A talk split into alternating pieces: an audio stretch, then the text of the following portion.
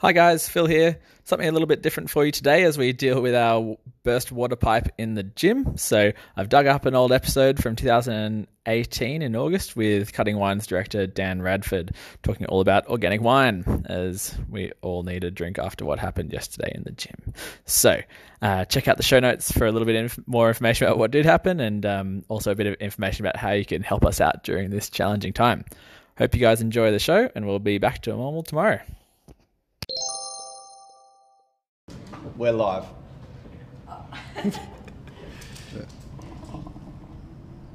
The microphones are on. I know.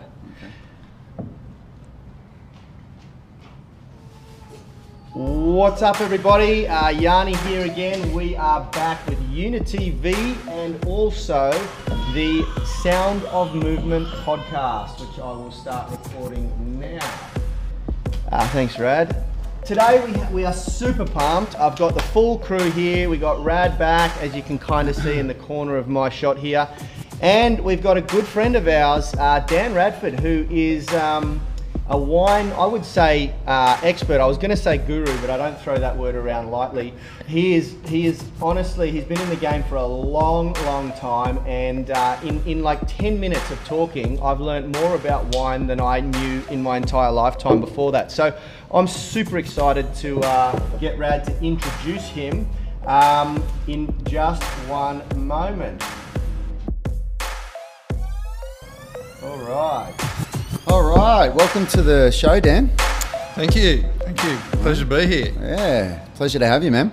So, um, for those of you that don't know Dan, he is uh, he's a member of our gym, uh, but more importantly, he's a good friend of mine. Um, we were actually going uh, having a little reminisce just the other day and talking about when when we met, and we uh, we could put it down to uh, it was either January or February in the year 2000, uh, and I know that so well because.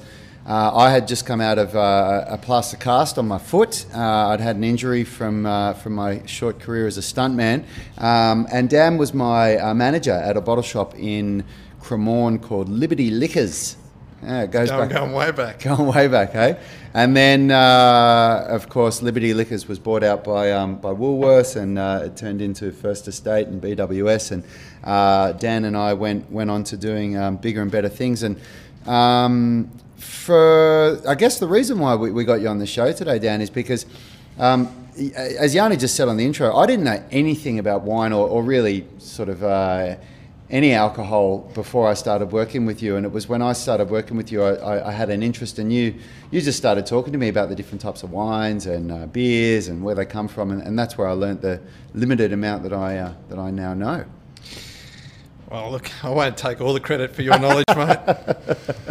Uh, I, I'd give it to you, honestly. I don't, I don't, I don't think I've, uh, I really don't think I've learned anything of any value around, uh, around different wines and uh, and beers that I that I haven't learned from you. And um, so, tell us a little bit about yourself, Dan. From uh, from then to now. Um, so back when you were the manager of uh, of Liberty Liquors, and then you went over, you were managing. Um, what was that place that we worked at under the Metropole Hotel? What was it called? Uh, Hotel Cremorne. Uh, yeah, but what was the bottle shop called?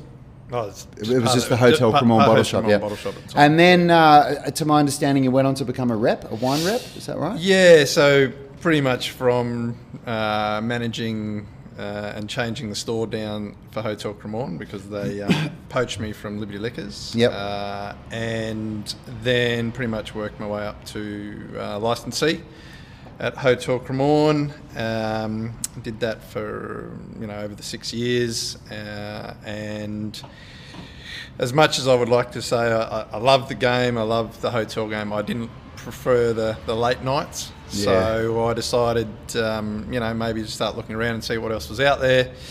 Uh, I got approached by a company by the call uh, Young and Rashleigh Wines, um, who I've dealt with, um, especially through all the the bottle stores uh, and hotels that I'd worked at, um, and the uh, the gentleman at the time, Cal, he said, "Hey, listen, you're looking to get out, we might have a position."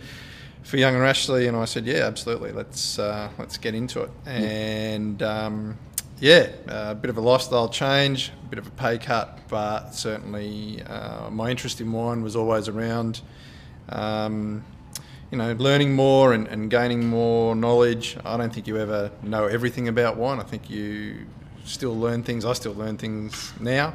Um, you know, even by chatting to other people that have been probably in the game longer than I have. You just come and ask me if you need to know. Yeah, look, I'm like, seriously, I, I, um, but yeah, I think uh, yeah. So then Young and Ashley, I was sort of there for three, three or so years, and then I decided mm, I didn't want to just be a sales rep for the rest of my life, uh, and an opportunity came up within Young and Ashley um, to possibly buy into a um, sister company, I guess you'd call it, called Cuttings Wine Merchants.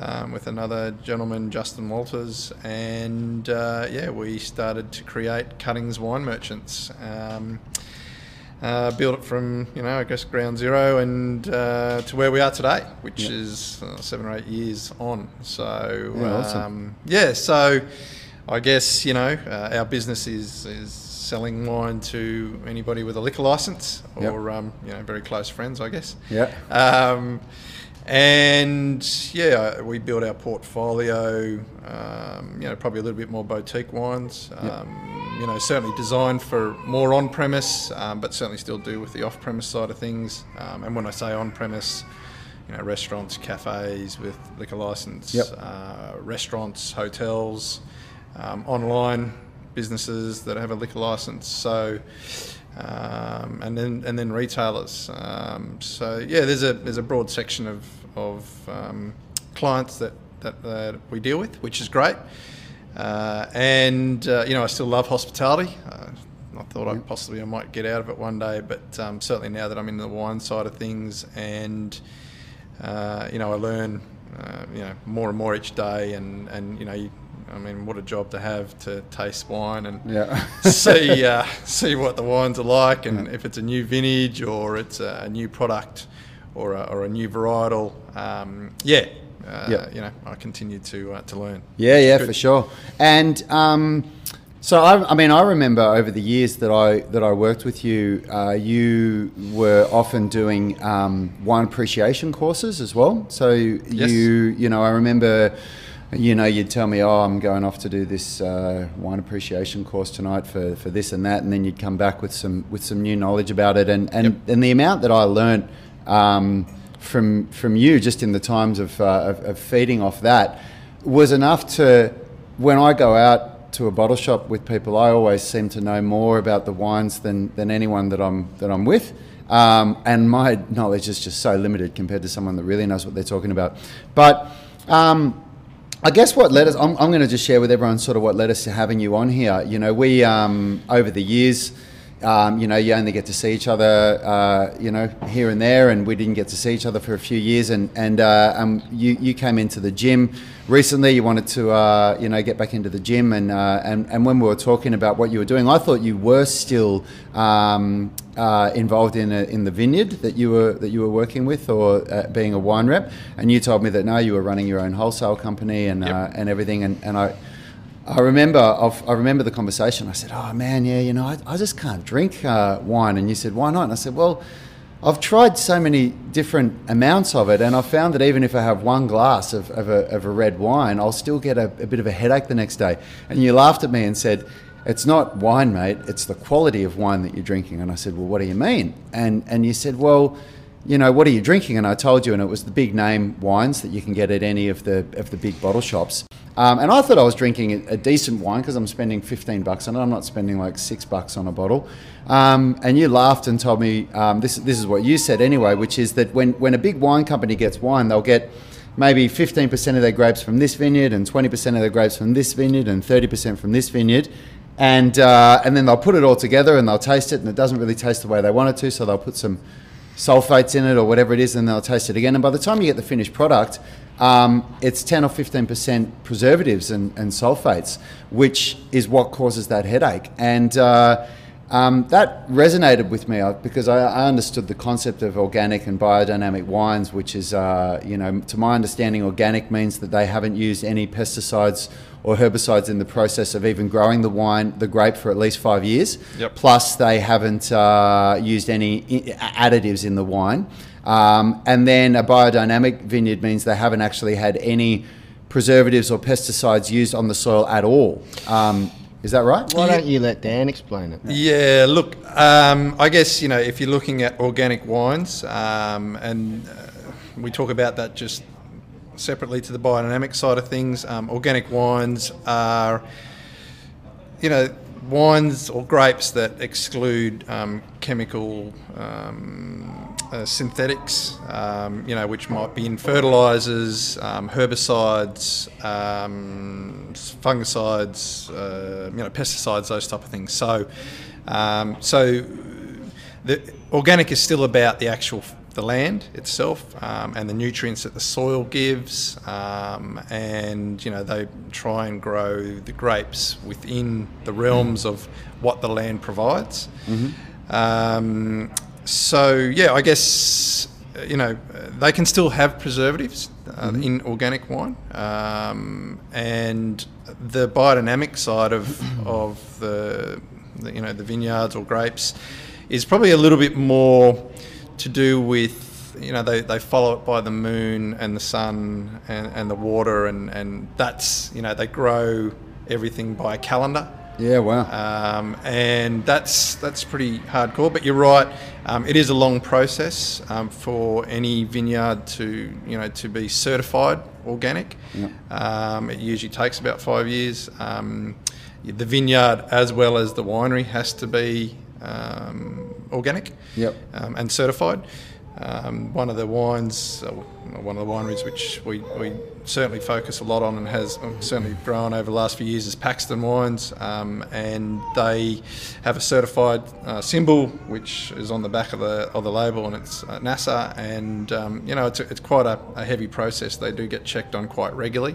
Um, there are uh, vineyards and wineries within our, within our portfolio that aren't certified organic, but they follow the organic practices. Um, And there are wineries um, within uh, both the Young and Rashleigh and Cuttings portfolio, uh, like Rosalie, um, like Newdorf, uh, Tellurian. Um, the, these guys uh, tend to have the the, the practices of organic, but they just haven't got that organic um, uh, certification. Yeah, Uh, it's- so, and, and, and that's just more on the vineyard alone itself. The, am I right in in um, asking?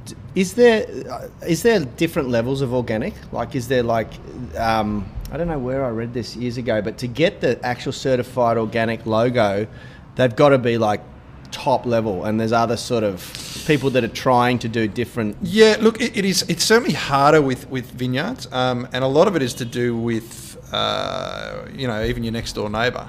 Now, if your next door neighbour's you know growing vineyards and they're using chemicals and sprays and things like that, and that actually even goes across through to your uh, vineyard, very hard to become um, organic and biodynamic. Uh, and, and the reason for that is, is because as soon as that starts to affect the grapes, then you can't be Organic. organic. Yeah. Um, yeah, there, you know, there's there's a lot of theory, you know, about um, uh, you know, I, I guess biodynamic is is also uh, another step up. They tend to have um, their own um, fertilizer, which is usually cow manure.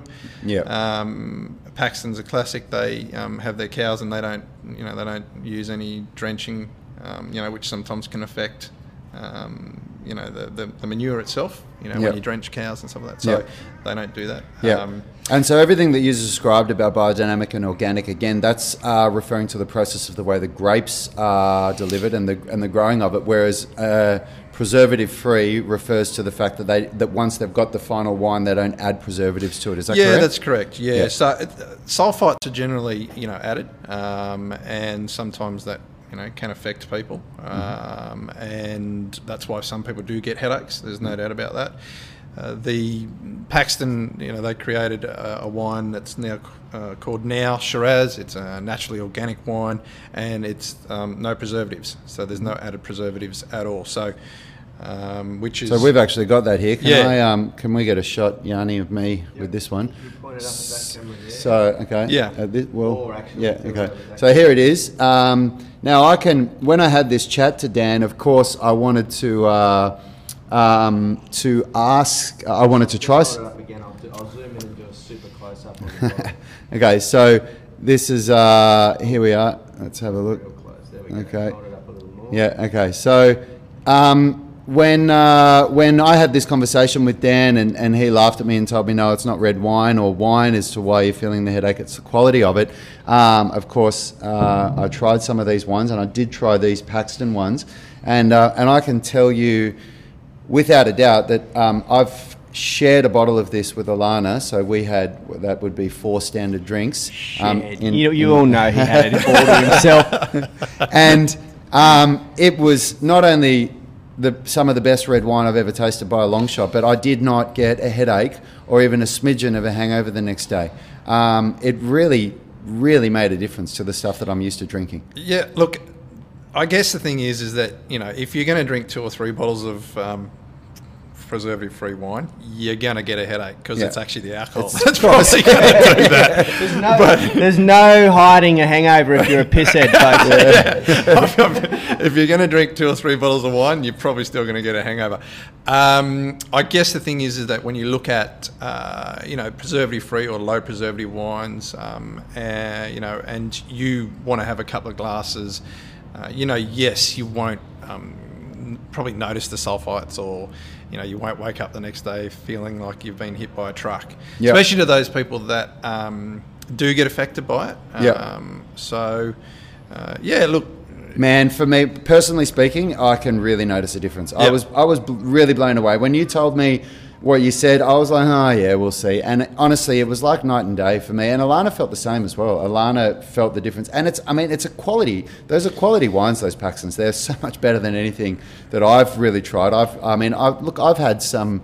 Um, I've had some Penfolds bin 389s and some 60 or 70 dollar retail bottles before and, and I would put this up against it any day. Yeah, look, I guess the other thing, you know, we and something that I actually talked about Yanni just before we, we got on uh, on air, I guess, um, is uh, single vineyard wines. Um, that's another uh, area that I think people probably would like to know more about. Yeah, this was a big one for me as well because I didn't understand this. So single vineyard is a, a site where the the winery or, or the vineyard owner solely gets that grape and they can maintain it and control it within the realms of the climate, the soil. Um, so there might be variation due to um, you know what's happening with the climate or you know um, soils or, or whatever's going on. But the thing is, is that you're always going to get quality and, and pretty much a consistency Yep. with that particular vineyard because it is single vineyard. Um, the other thing is, is that when you start talking outside of single vineyard, there are some companies, and you sort of reflect on that, that they're bigger companies, um, and you know they they're all about obviously quantity, um, obviously selling a lot more um, to, to mass produce to, to keep up with uh, the demand. Yep. Um, to do that, yes, they, they do need to go and you know use other vineyards, or, or sometimes they have other vineyards of their their own that they that, that they use, but therefore it might be a, a Chardonnay uh vineyard there, and then another Chardonnay vineyard there, and then they might use those two vineyards um, um, and blend the grapes together. Um, with uh, I guess that side of things, you know, the, the Chardonnay in one particular uh, site would be really, really good, and then possibly at another site not as good. So that what they can do is actually blend the, the two, you know, the, those sites, or three or four or 5 sites, whatever the case might be. And there might be some idiosyncrasies for some of these vineyards. Yep. Um, so therefore, when you balance it out with, you know, some of the the better um, Chardonnay, I'm using Chardonnay as yeah. an example, um, you can sort of balance the quality of the wine a little bit more. So. Um, you know, th- there's nothing wrong with that, but I guess you know when you're looking at single vineyard wines, you, you, you're truly getting the nature of that particular site, Yeah. um, and you, I guess, appreciate more what's happening within that particular site because you know what's going on. Yeah. Um, and uh, yeah, look, it's there are there are so many different factors of Yeah. of, of wine. Um, Yeah. You know, we, we talk about uh, another thing that that's that's starting to that gets asked a lot more is vegan wines. Um, You know, there are a lot of people out there that, that follow the vegan side of things. Um, This is an interesting topic. Pay attention, vegans, because I had no idea about this, and it's something that most vegans, I think, probably don't know, and for therefore probably aren't actually vegan. Yeah, that's right. I, I guess um, you know the wines. Um, you know their final process to go through a filtration process, and um, a lot of the wines uh, these days, well, certainly in the past, uh, used um, egg white as a filtration, or um, fish eggs, or you know animal products. I guess. yep. Um, there are a lot more wineries now um, that are not u- not using those particular um, filtration um, mechanisms. So, um, and you know, we, we have some wineries in our portfolio that are vegan friendly. Yep. Um, you know, Teusner is, is a is one of those particular the brands that, that um, you know goes down that path. Just hold that, hold that up a tiny. oh, hang on. We'll do a close up on Rads again. Toys, nah. Teusner and um, So that's a vegan wine for the vegans out there. Awesome. There is certainly, without a doubt, uh, a lot more interest in biodynamic, organic, vegan, natural wines. Um, and the growth, I guess, is because there's a lot more talk about people talking about how healthy they want to feel. Uh, and I guess that's part of, you know, when we talk about, you know, Well, gym. well, and- that's that's massive, man, because Yeah. that is something that uh, that's that that was a real a, a big interest point for me to try some of the wines that I've tried in your portfolio, Dan. Um, you know, a lot of people do drink wine. excuse me. For the health benefits, Yep. and I'm doing little quotations here because I think um, what we were speaking about before we went live is I think a lot of people aren't realizing that when they you know get these health benefits from wine, they're also drinking all this rubbish if they're if they're not understanding what goes into the wine and whether or not it's organic or it's single vineyard or any of that stuff. And for those of you, um, especially for Unity Gym members that are interested, um, we are going to organise uh, a wine tasting down at Unity Gym. I've already been speaking to Dan about this. It's something that he does. Yes. So uh, next Monday morning at uh, 8 a.m., we're all going to be getting uh, walloped down here. Uh, so we'll get the training out of the way first. No, it's uh, I'm lying. We usually save our drinking until 10 a.m. on Mondays, so we might.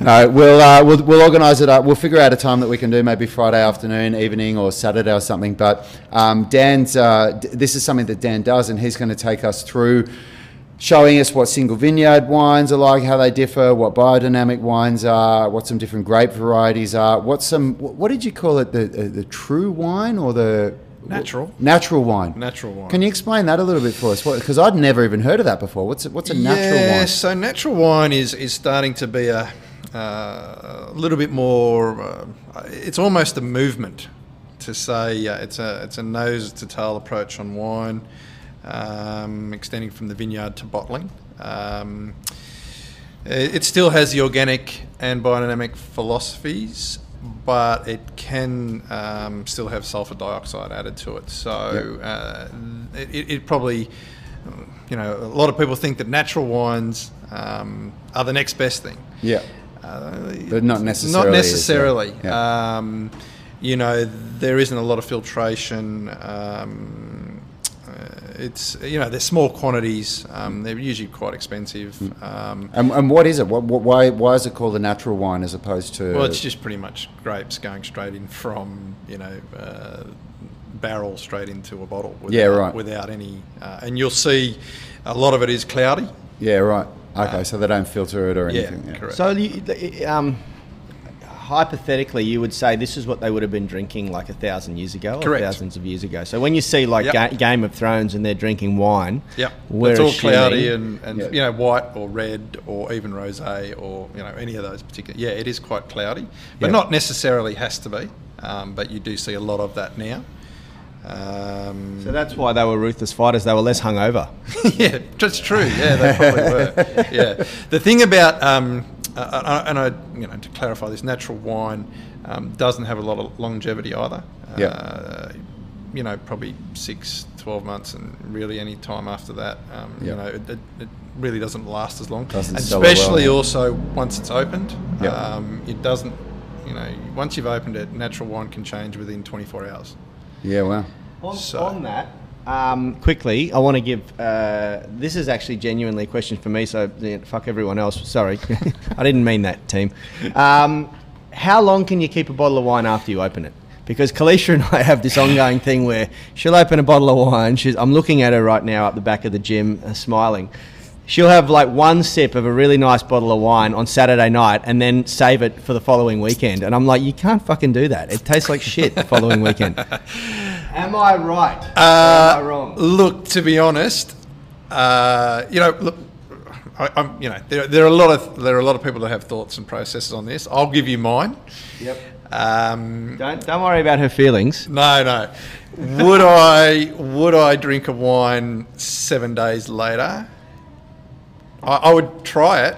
It certainly would not be as good as it is in the first three days. Look- um, I, I would have to say that it, you've you've certainly lost a lot of its um, character by the time. Look, everybody that knows when you open a bottle of wine, you've got about three hours to drink it, and then I mean, Well, about it. look, So- yeah. Look, to be honest, th- th- there's certain grape varieties that you know, you, you know, Chardonnay or a Riesling, um, Shiraz, Cabernet, those type of grapes. You know, you can open them and then try them two or three days later, and, and they, you know, they still uh, Yep. are good. Uh, Pinot Noir. It, it, it really depends on the quality of the wine. Mm-hmm. Um, you know, a, a three or four dollar bottle of wine probably won't last more than two days. Mm. Um, but you know, the good thing about wine, and, and I, I think everybody needs to, you know, to, to think about this is wine changes and evolves, and it, it evolves from the moment it gets, you know, you know, picked through to it gets into the bottle, and even in the bottle it can change, and then by the time you get it through to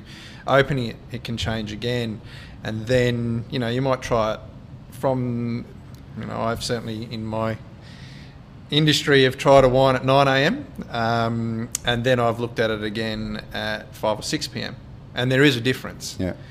Um, It's worse or better? Like, is that because I've I've heard about uh, you know you need to some let some wines wine do breathe. need to yeah do need to air. Yep. Um, and a lot of the a lot of the younger wines sometimes tend to need to do that. Um, but also the reason for that is to get a little bit of um, you know the, the oxygen in there just to, to Yep. create um, the wine to, to give it a little bit more vitality, I guess. Yep. So. Uh, you know, you, you can try one the second day, and Yep. you might actually. Some people even say, "Oh, it's even better than Yeah, when they when- first open it," because it's just had a bit more time to, to evolve again. So, you know, the third day, fourth day, yep, wines can still look good. Uh, you know, seven days is probably pushing it a little bit, but you know that's that's that's okay. Each to their own. Um, I think the thing is, is that you when you when you open a wine and you appreciate it, and then you look at it again, you know, the next day or the next six hours or the, the next three days, you will think, okay, yeah, it has changed a little bit. Now, for the better or for worse, that is completely up to the individual. So, you know, I, I can, I've always said I can put, you know, a wine, you know, into a brown paper bag, give 20 people uh, the same wine, and 20 people are going to give me different opinions. Yeah. Now, technically, I can't tell them what they're tasting. Yeah. I mean, I can advise them, but everybody's taste buds are a little bit different. So, just because you might taste something doesn't necessarily mean that person might taste something. Yeah. So, you know, I always argue that everybody that gives an opinion is right. Um, you know, that can be argumentative. it, uh, but I like it. look, at the end of the day, I think the fact is if people are talking about wine these days and, and, uh, and are learning more about it, you know, it, it's good for the wine industry. So, um, which, you know, we all want to be healthy. I think there's a lot more of a, a healthy kick on, you know, what we eat, what we drink, you know, what we're doing. You know, Yeah. I mean, I'm, you know, not the youngest here, so by far, but I certainly like to think that I'm trying to keep healthy in, in what I do and, and how I look and, and Yeah. what I'm putting into my body. So, you know, wine, you know, that's that's part of it. Yeah. Um, as I said, you know, you can put five bottles of wine in your stomach. That isn't going to make you feel any better, and certainly isn't going to be any healthier. but I think at the end of the day, you you you appreciate the wine a lot of it, especially quality wine. Uh, I think you actually understand a bit more. You know, a lot of the cheaper wine, uh, and I don't want to certainly bag any any company out. That's not what I'm about. I think you know a lot of the cheaper wine these days. You know. Um, probably tannin is a, is a classical example, I guess. Um, there is tannin in, in the grapes and in the stems and stuff like that. So and it's a compound, so therefore it you know it, it is. Uh, What is tannin? This is when you when you're tasting a wine and they say I can. It's very tannic. Tannic. Yeah, Correct. Yeah, That's right. Or you That's know, you about all people, I know about wine Some people that sometimes have a red wine like Cabernet Shiraz, and they'll go, and they have this really. And they quite, quite. That's that's the tannin side Yeah. of things. Yeah. Um, so it's a compound that's done by the grape and, and it's natural. But some there are bad and good tannins, Mm-hmm. and sometimes I guess the, the cheaper wine may not take out the bad tannin. As well, yeah. So, which Yeah. is bacteria and, and you know those, those type of things. So, therefore, you know that may affect people as well. Um, sometimes, you know, wine is picked too early, for instance, and they might add um, sugar to Yeah. give it a little bit more, um, you know, fruit weight, um, I guess. So, Mhm.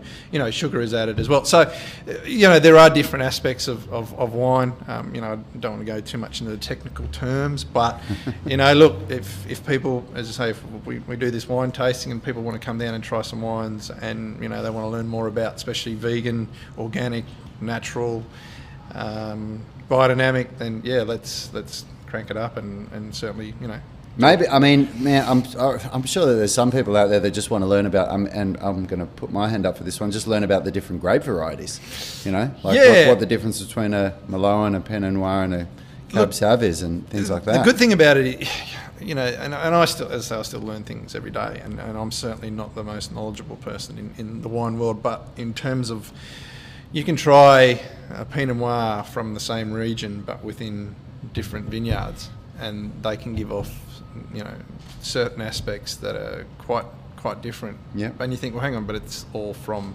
that particular region. Well, that doesn't necessarily mean that it's all going to always taste the same yeah, but it's a good good way, and you know we can do that here. You know, if we wanted to, where we could have all you know a Pinot Noir, for instance, or an all Shiraz from, and you can actually see the differences. Yeah. You can even see the differences between a biodynamic, sometimes wine, and a, and, an, uh, and a non-biodynamic organic wine. So, you know, education is great, and, and I guess for me, you know, talking about wine, and, and, and if somebody turns around and goes, "Oh, I didn't know that," then that's my job done. I- you Yeah, know, yeah. As I said, uh, just because I like a particular style of wine doesn't necessarily mean that someone else might. But Mm. I guess for me, if someone actually appreciates appreciates the wine, uh, that that's my job done. Because then what you when you see is then the next person then tells that story on to the next people that they're drinking, and then you know it, it, is a, fo- a flow on effect. And, and for me, you know that's that's what wine's all about. I Well, think. I've never spoken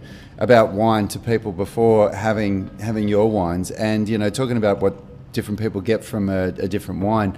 Um, you've absolutely ruined me because Alana and I went to uh, the bottle shop and bought a fifteen dollar bottle of wine that we used to like, and we were we were like turning our nose up at it. We've turned into wine snobs now after after drinking some of your good stuff. Um, but I think, there's, I think there's a difference between a wine snob and a wine appreciator. yeah. oh well, I like that. Yes. Yeah, but uh, one to the bank. um, but uh, I- I've definitely turned into a wine appreciator, and um, I wouldn't. I mean, I don't. I've never gone and bought a bottle of wine and gone and spoken about it to people afterwards before trying your stuff, and uh, I couldn't shut up about it. It was uh, it was really really good. So yeah, for those of you who are, who are Unity Gym members or, or friends of ours, um, look out. We will announce uh, the time and date uh, for the uh, wine tasting at, at Unity Gym soon, and uh, we're going to do a workout straight after it. So, uh, however drunk you get, you're going to. Uh, Anyone that's not you, you- Rad, Rad doesn't do wine tasting properly. He actually dr- he actually drinks the wine. He thinks you're meant to drink it all. Well, I've never You, done uh, a wine tasting, but. Uh, But you're yeah. It's not actually It's not- about getting blind yeah. drunk. You It's know, actually, It's, uh, it- it is actually about when I do a wine tasting to spit the wine out, but that's completely up to you. Yeah. Uh, just quickly on on that, um, c- could we talk about a few of your tips when you are looking for a good wine? Like, what do you look for? Because this is something like I've I've been to um, vineyards a lot, and you're always a little bit there's like when you're doing those cellar door.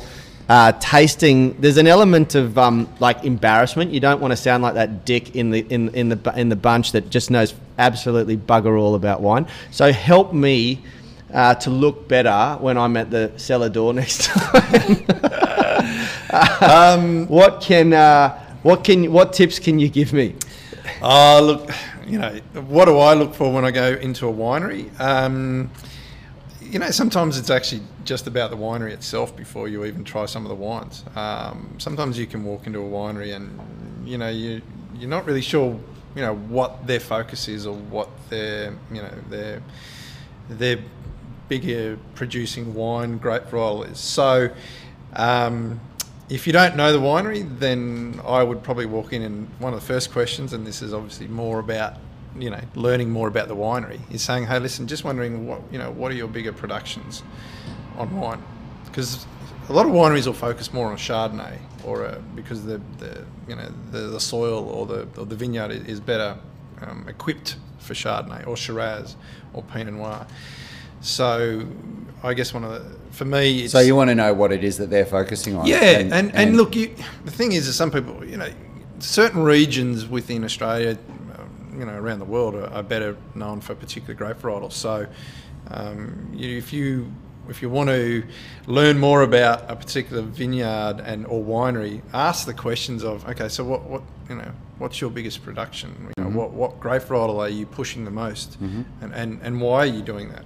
Um, and and all of a sudden you'll start to, to, to gain the interest, I guess, of the of the, the vineyard or the, or the winery themselves because you're already showing, you know, an interest in what they do. Um, everybody has their favourite style of grape varietal. Uh, I think that's probably because we, we grow up, you know, and, and I used to like um, Semillon, which is, you know, uh, when I was 18, 19, 20, you know, I liked Semillon grape, but I don't drink that now. i have moved to Chardonnay. Uh, I think your taste buds change, but I think you're also well the five dollar casks of Semillon don't yeah, they, taste as good was, as the Chardonnay. Yeah, university days.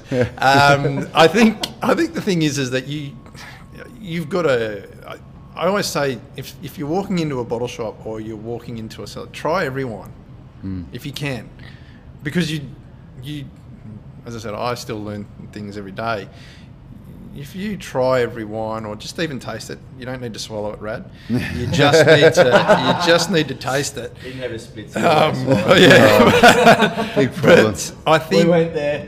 but I think you know it's one of those things that you, if you try the, whatever it is that they've got on, on tasting, you will turn around and go, you know what, I really like that, and I didn't know I liked that, mm. and it, and it's the same thing that people say, oh, I don't like Chardonnay.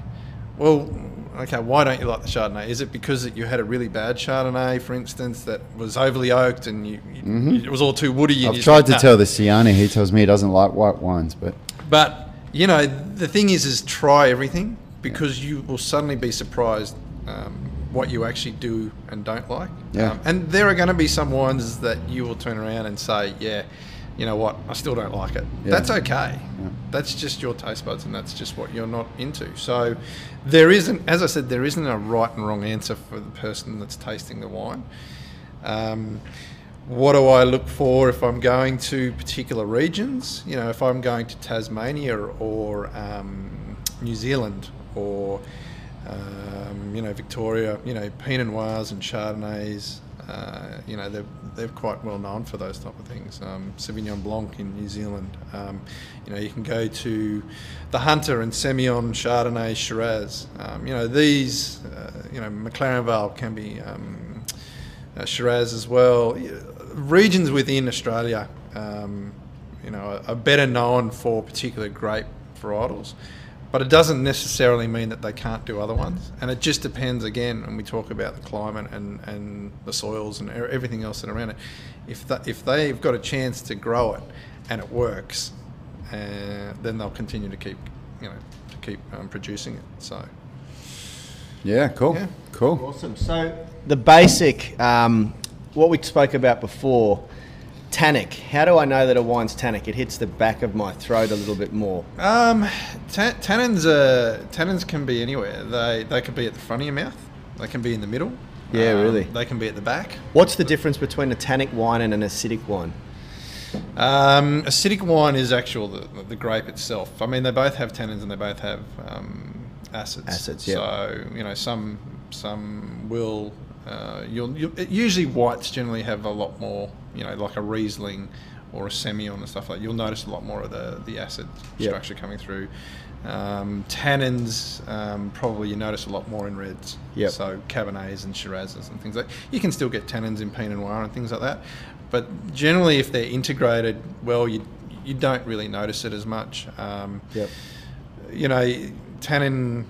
Yeah, it, it- just depends on how the the wine's made. Yeah. Um, and you know, you you will notice a tannin, and it can be right at the front where you you're almost puckering your lips. Yep. And then there's tannin that, as you say, at the back where you you almost Yeah. feel like a glass of water. Yep. Um, that's just how the wine's you know made and, and what they've done to it. So, uh, yeah, And and when they say when you hear some wine snob sipping it, going, "Oh, I get notes of summer and." Um, I don't know, Plum. Rose plums petals and rose petals yeah. in the aftertaste. Where okay, so let's just go and and hypothetically say okay that all of that is true and that person is genuinely tasting and receiving all of those sensations. Where are they coming from? Like, is that the, the it's soil? usually it, it's Is it- usually from the grape. It's from generally the grape. from the grape. And, So- the, and does the grape pull that from anything particular, or is it just the, the strand of grape, just the the, um, Uh, the look, it- type of grape? Yeah, look, you know, you you talk about uh, Sauvignon Blanc from say New Zealand, and there is a perception that they're, eh, you know, passion fruit and gooseberry and things like that from Marlborough, particularly. Yep. Um, that's generally what the grape itself is is giving off. Yep. Um, so you know, um, uh, a rosé, for instance, that's made from Pinot Noir grape Yep. will usually give off a little bit more of that strawberries and cream rose petal. So, yes, it's it's generally the grape itself. Yep. Um, but uh, you know, it can be also the other factors of how the winemaker or you know wants to produce the wine itself as well. So th- there is a certain style that the grape is giving, but they might um, go, "Well, listen, I'm looking for a little bit more." Um, you know, variation in the, in the grape, so they might say, "Well, let's try and go down this path." And you know, for Cabernet, might, well, instead of going sort of a, black currant, they might go a little bit more. But it, it's it really depends on the grape itself and, and, and how it's evolved through through the climate, through the you know growing. Um, you know what how you know when it was picked, if it was early, if it was late. Um, you know, the I could get into the technical ti uh, terms and say, you know, bomades and all these type of things, but it, it, does come down to the winemaker and what they're looking for out of the grape and what they want to you know produce, you know, for the for the client or for the consumer. So. Yep. Cool. Um, one, the only about the only thing I do really know about wine, uh, ladies and gentlemen, uh, for those of you interested, is that the health benefits of wine come from an antioxidant in the wine called resveratrol, which is only in the red grape. And uh, the research that I've done indicates that the colder the climate that the grape is produced in, the more of that resveratrol is produced in the wine, and it's a, it's it's like a um, a safety mechanism for the grape to protect itself.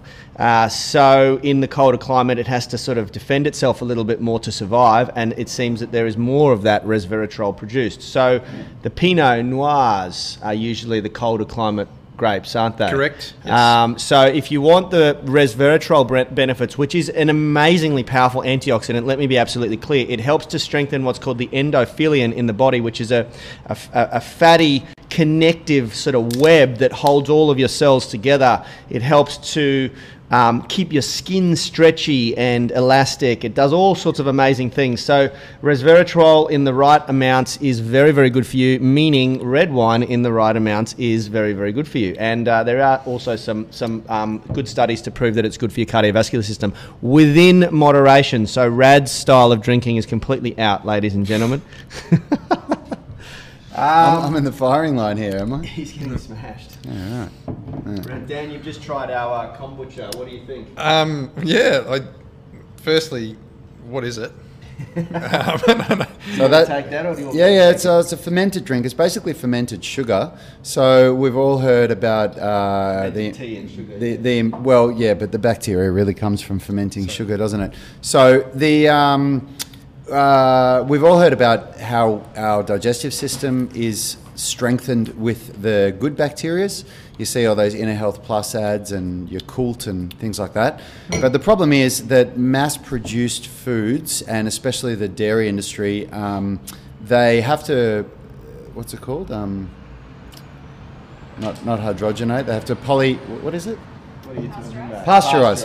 They have to pasteurize uh, their foods, and pasteurization is a process where they kill bacteria, um, Dan. So it's more um, uh, commercially viable. You know, they can um, send it all across the country and across the world sometimes, and people aren't going to, uh, you know, die from some bacterial infection. So when you're having a, a, a drink that, that claims to have health benefits from bacteria, it's important that it's non-pasteurized.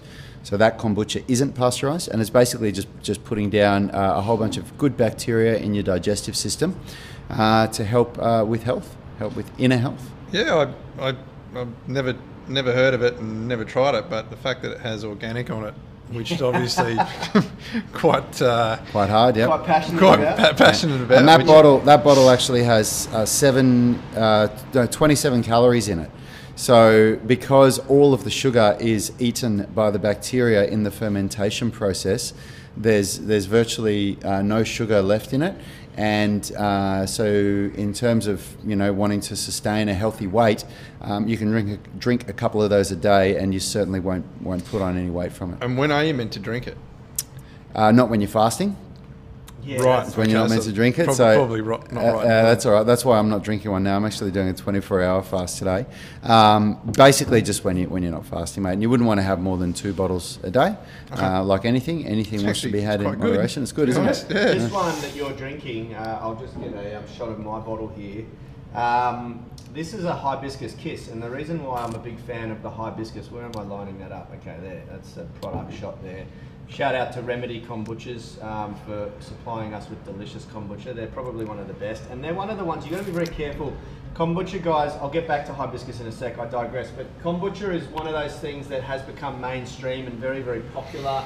Uh, just like um, uh, uh, 100% pure wine. And they, there are a lot of companies that aren't doing it right. They add sugar and flavouring to it, so you got to be very careful which Or even pasteurise them. Um, yeah, a lot of them pa- uh, actually pasteurize them, which is completely stupid because it kills all the bacteria. A lot of them add sugar to sweeten it and add um, uh, processed flavors, and that just ruins it. So remedy, and there's only a couple out there that are really, really good. Anyway, back to hibiscus. Hibiscus has a chemical in it that's um, that's been found to upregulate cell autophagy. So cell autophagy is that we've spoken about it before, is that healing process, the body's ability to restore its cells. Anyway, I digress. Uh, we are at the 46 minute mark, which means that we've managed to talk about healthy organic wine with Dan, the man, for 45 minutes, which is amazing. Anyone who um, who knows us at Unity, I'd love to go to our big wide angle shot, but uh, we didn't plug the camera in properly and it's run out of batteries, so we've lost it. Uh, but that was really good, man. Yeah, that was mate, freaking awesome. thank And you. I've learned so much about wine, and I can't I can't stress this enough. I'm going to put up the um, Dan's website uh, again on here. No, that's our website. Uh, there we go. Cuttings. Um, he's over the last couple of months been supplying us with real wine because he heard he. He heard a rumor that I was drinking cheap, shitty um, Aldi wine. That was rad. I don't know where he heard that from. But you know, we have we, we're on a budget and all that sort of thing, and, and I thought, oh well, it can't be that bad. Um, and then Dan showed me the light, and he started supplying us with really, really good wine. And as Rad said, holy crap, it's uh, it's um, it's phenomenal. And over the last month, you've sort of we've given you a bit of feedback and you've sussed out our palate and Yep. and the last box of wine that you gave us was like every bottle we opened was just next level knock your socks off so if you guys are, are, are interested which really all of you should be anyone watching we've got a few people watching live and i'm sure many many more are going to listen to the podcast or watch this video because it's a really important topic remember what you put into your body counts and this is on a, uh, a, a- like an environmental level what we breathe but also what we eat uh, what we put on our skin everything goes through the filtration system and yeah, let's be real. You know, we want balance in our lives. Rad and I are not. Um, uh, we're not trying to be Satan. We don't want to tell you to give up the good things in life, like good quality um, uh, craft beers and wine. Dan also does craft beers, which is a whole nother conversation that we'll save to another day. Uh, you need, you really need to think about what you're doing, what you're putting in your body, and the, in, in, and the quality of wine should be up there. Um, because you know, some of us do drink wine for the health benefits, but if you're putting really, really processed wine, as was I, um, earlier in the year, you, you're not getting the health benefits at all. You, you're just overloading your body and your filtration system with high toxicity. Dan's shaking his hand, and he's very, very passionate about this. We were, t- we were talking about it before, and I, he, he took off um, before we even went live. So let's get, give, give us your wrap up. What, sh- what should people do just to get themselves healthy other than punch in the website that's on the screen right now and learn, learn and start ordering better wine? Uh, I guess. Look, you know, if we if we organise a, a, tasting or you know um, uh, we want to do something on a regular basis, um, I'm happy to uh, to to help educate more people. Um, I, the thing is, is that wine is is is a, a fantastic, fantastic thing that we all love to drink. But you're right. We also need to make sure that we know what we're drinking, and if I can help educate, um, please, you know, give me a give me an email, send me a message, um, talk to the boys um, here, and and ask them. Um, but I'm happy to help out wherever I can. And uh, as I said, uh, the more the merrier when it comes to educating people with wine. And if uh, if Dan doesn't know the answer, you can hit me up. I'll uh, I'll help you out. so what we'll do, guys, we'll uh, for our Unity Gym members, um, we will be announcing the uh, the wine tasting um, internally uh, through our Unity Gym support group page. And anyone that isn't a member of Unity Gym, if you do uh, want to be a part of that or uh, want to come along, just uh, send us a message on Facebook, and we'll let you know when we're going to be doing it. Fantastic. Awesome, man. That was epic. Thank you very much. Thank you. Thanks thank for you for your having time. me in. You are absolutely welcome. So, uh, ladies and gentlemen, we're going to quickly uh, discuss one um, cool study that I've looked at, which I think will be beneficial to people. And um, other than that, uh, hit us up if you're interested in the wine tasting. Uh, and get yourself some healthy wine. Trust me, trust me, trust me. Try some really good quality wine if you're if you've been drinking wine on a budget. Uh, Dan will take care of you at Cuttings if you're uh, if you're looking for a good supplier. And um, and let's start looking at what we put in our bodies on a mac on a micro level, not just a macro level with your food and the water that you drink, guys.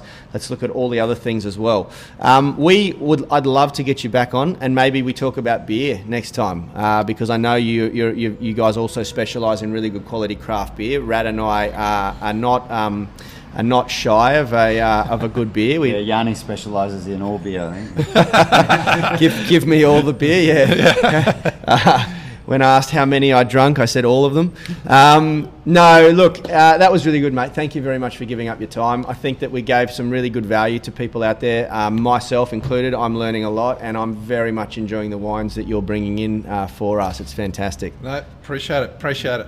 Yeah, thanks, Dan. Thanks, Beautiful. Right, so thanks. All right, we'll let Dan. We'll let Dan go so he can get back to uh, what he does best. And um, will I see you at lunchtime today for a workout, or are you going to miss it because of uh, the time you've given us? No, no. If, I, I, feel guilty if I'm not going to be here. So yeah. uh, there's one thing that I've noticed that um, coming to Unity Gym for me uh, has become a bit of a um, part of my day. So uh, yeah, I'll awesome. definitely see you guys. Awesome, awesome mate. Cheers. No worries. See you soon. Thanks. Thanks very much. Cheers. Mate. Thanks a lot. Thanks, see you, bro. See you, dude. All right, tribe. It's time to talk study review, uh, and this is a this is an easy one. And for some of you, it might seem really really obvious, but um, I'm going to talk about it anyway. Uh, as you guys know, um, I am a big fan of muscle hypertrophy and all things that support muscle hypertrophy. That is the growth of muscle tissue. Um, let's be honest, Rad and I, and a lot of the guys at Unity here aren't getting any younger. We're all sort of pushing that 40 mark and 50 mark, and for some of you, 60, the guys that have earned it. Uh, and one of our priority goals is to maintain muscle tissue. I'm going to set this up so we get both of us in the one shot. Uh, so the study that I looked at this week um, that I liked the idea of is that, that, that because we all think that we need to smash ourselves to uh, to get a good result in the gym. And one of the one of the cool things about muscle hypertrophy is that I'm just going to set this up so Rad and I both get our own um, mic. Can we? Well, I don't know. Can we do that? No, you can't really, can you? It's not going to work because we got these things hooked up. Yeah, no. No, it's not going to work. We thought we could do it, folks, but we can't. Uh, what we found, they, they, I- I'll read the I'll read the summary here. Uh, again, I'm uh, I, I take these studies from uh, Coach by Tony Boutagy. He has an amazing service. Whether you're a personal trainer or not a personal trainer, I highly recommend checking this out for around seven bucks a week. Here's the thing there are so many good research studies that get published on a weekly basis, and it's very, very hard to filter through them. Uh, you need to know how to interpret the data and not only know how to interpret, interpret the data, you've got to make sure that it comes from a reputable source because there are good journals and there are mediocre journals. So, uh, this is a great service because I trust Tony and I trust his whole team. And if these guys are are, reviewing the study, then chances are it is of a very, very high caliber and it's worth paying attention to. So, we jump into Coach by Tony Boutagy. Uh, I'll put a link again in the post if you guys are interested in this service, where he publishes probably about five or six um, uh, reviewed studies every week that you can jump onto. So I'll read this verbatim from his website. All intensities above 20% 1RM effective at building muscle. Um, this study was designed to identify if there is a minimum loading to induce muscle hypertrophy. That's the growth of the muscle cells. What they did, uh, 30 men volunteered to participate in a, in a weights program performed twice a week for 12 weeks. The study employed a within subject design in which one leg and arm trained at 20% 1RM and the contralateral limb was so the other limb was randomly assigned to one of three conditions either 40% 60% or 80% of 1rm that means that they're doing 80% of what they could do for one rep only okay? The uh, the, then they started the session with three sets to failure. So they controlled that. Everyone did three sets to failure but they were doing it at that um, intensity that they were designated to after training, the number of sets was adjusted for the other contralateral limb conditions with volume matched. Uh, and 1RM were assessed at pre and post six week intervals, and they also tested their strength, their 1RM strength, at 12 weeks as well. Bear with me if this is a little sciencey, but this is important for people, especially when we're trying to maintain our muscle tissue into our later years. What they found was when low to high intensities of weight training were performed with volumes matched, all intensities were effective for increasing muscle strength and size. However, the 20% 1RM was suboptimal in this regard, and only the heavier weight intensities, more specifically the 80% 1RM, was shown superior for increasing strength. So basically, what they're saying here, guys, in layman's terms, is you don't have to train to a super high intensity to build strength and muscle hypertrophy, muscle size. Obviously, what we would think is that the higher intensities increase strength a lot more and they have a slightly better effect in hypertrophying, enlarging, or maintaining the muscle tissue. But what I think is really important as a take home from this, guys, is when you're either injured or you're in a, a recovery phase or you're just fucking unmotivated for whatever reason, it's not essential that you come in and kill yourself in the gym. Training to even a 20% 1RM, which absolutely anybody can do, is enough to grow muscle and grow strength, develop strength. This is really important because, like, you know, you, you're kind of led to believe that it's it's it's, it's all or nothing. It's it, you you are you, you either go all out or people don't go at all. And I think we see this a lot in the gym, right? Yeah, for sure. We do. You see, uh, so many people have had, got this mentality that when you come to the gym, the only thing you come for is to absolutely kill yourself. And it's just not, not only is it um, not the right way to, to do it, but it, it can cause you a lot of problems. And that's why at Unity Gym, we, we follow the partial pyramid periodization model where we're, we ramp load for the first three weeks out of every month, and in the third week we do a peak week where we get people to, if, as long as they're injury free, to try and uh, lift as much weight as possible and, and really increase their strength in that week, and then we follow that with a deload week. And we've found that for the majority of people uh, that we train in North Sydney, that that is the most effective way to achieve great adaptations, see really good strength gains, but a very low risk of injury. I think what um, one of the big, most important things to take out of this is that probably the most mo- most critical factor in, in, in, any training program is consistency. It's the same with diet. You know, I had a really great discussion and I watched an amazing podcast again from my friend Ben Pakulski. I'll link it here uh, because he had a guest on um, Dr. Layne Norton, who Richie and I both really like following. He's uh, uh, one of the smartest dudes I've ever seen, and um, and they had a big talk about diet and diet related adherence. You know, uh, it doesn't really matter what diet uh, you follow, the reason why people fail to lose weight is generally not because of the diet. It's because they, they suck it. Their adherence sucks. They, they, they drop off. They, they, they drop off the wagon. So uh, this is the same with exercise, you know. And it's super important to understand that um, if to be consistent, you can't always train at 100%. You can't always smash yourself. And quite frankly, it's more effective to undulate your periodization, to have peak weeks like we do here at Unity, and to have back off weeks where we lower the intensity quite substantially. Now, the other thing is that when you injure yourself or you have an issue, there's always stuff you can do and there's always an intensity that will match the issue you know? And, and all you need is the right guidance to sort of do that you know? The other thing i'd, I'd like to um, to, to, sort of say about this uh, research paper, again, which I will link in the bottom of the, uh, the, uh, the, the, the, page when we, when we repost this video, is that um, for new people who are just thinking about starting out, it's very, very important to understand. One of the things that turns people off is that, that, that, a lot of personal trainers have the go hard or go home mentality. And so when you set foot in the gym, irrespective of your level of conditioning,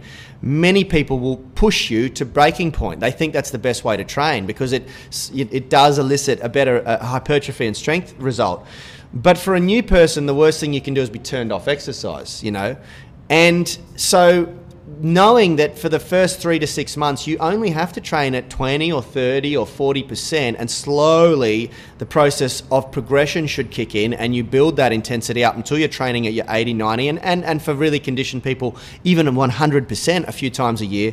Uh, that's very important. So don't think that you have to step foot in the gym and you're going to get busted up, and your trainer shouldn't do that. It's, it's not the right approach anyway. So, anyway, for all those newbies, have confidence, training at 30%. 20% even, has been shown to elicit a great result, uh, and then you should progress it from there. Any final notes from you, Rad?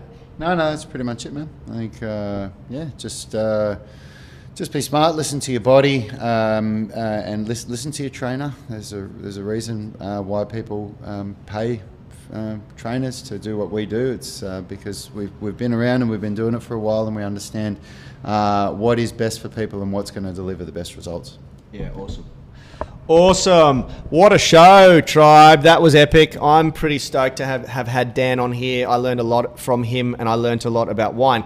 Now, over the next couple of weeks, we're going to go. Uh, I know it's been a little bit male dominant on the show, uh, but we have a couple of girls lined up who are, um, are, coming on. I have a good close friend of mine who's an amazing dietitian, and uh, I'm really excited to have her on the show because she has just had her first child. And uh, as, as a lot of you know, Rad, myself, um, have been we've been pumping out kids like a little baby factory over here at Unity.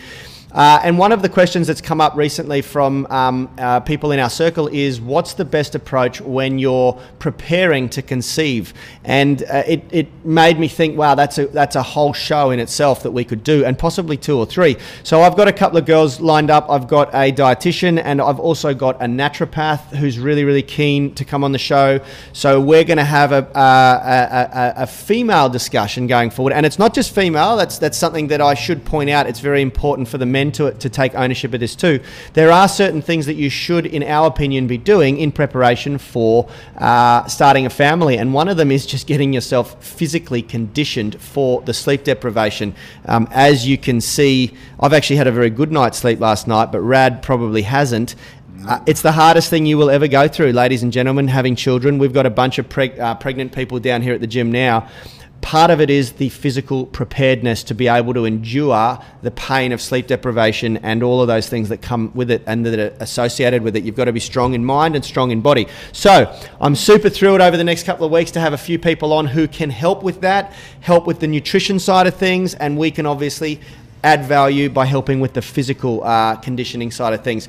Keep a lookout for that. Until then, folks, I cannot wait to uh, see you all again. I can't wait to get the podcast up. You guys can always, always find us on our Instagram page. You can also find us on our YouTube channel. There's all sorts of different resources out there. Uh, this video will be obviously posted to YouTube as well. Thank you very much for joining us. Uh, we'll get Rad to thank everyone as well. Thanks, guys. we are out, tribe. Until next time, thank you very, very much.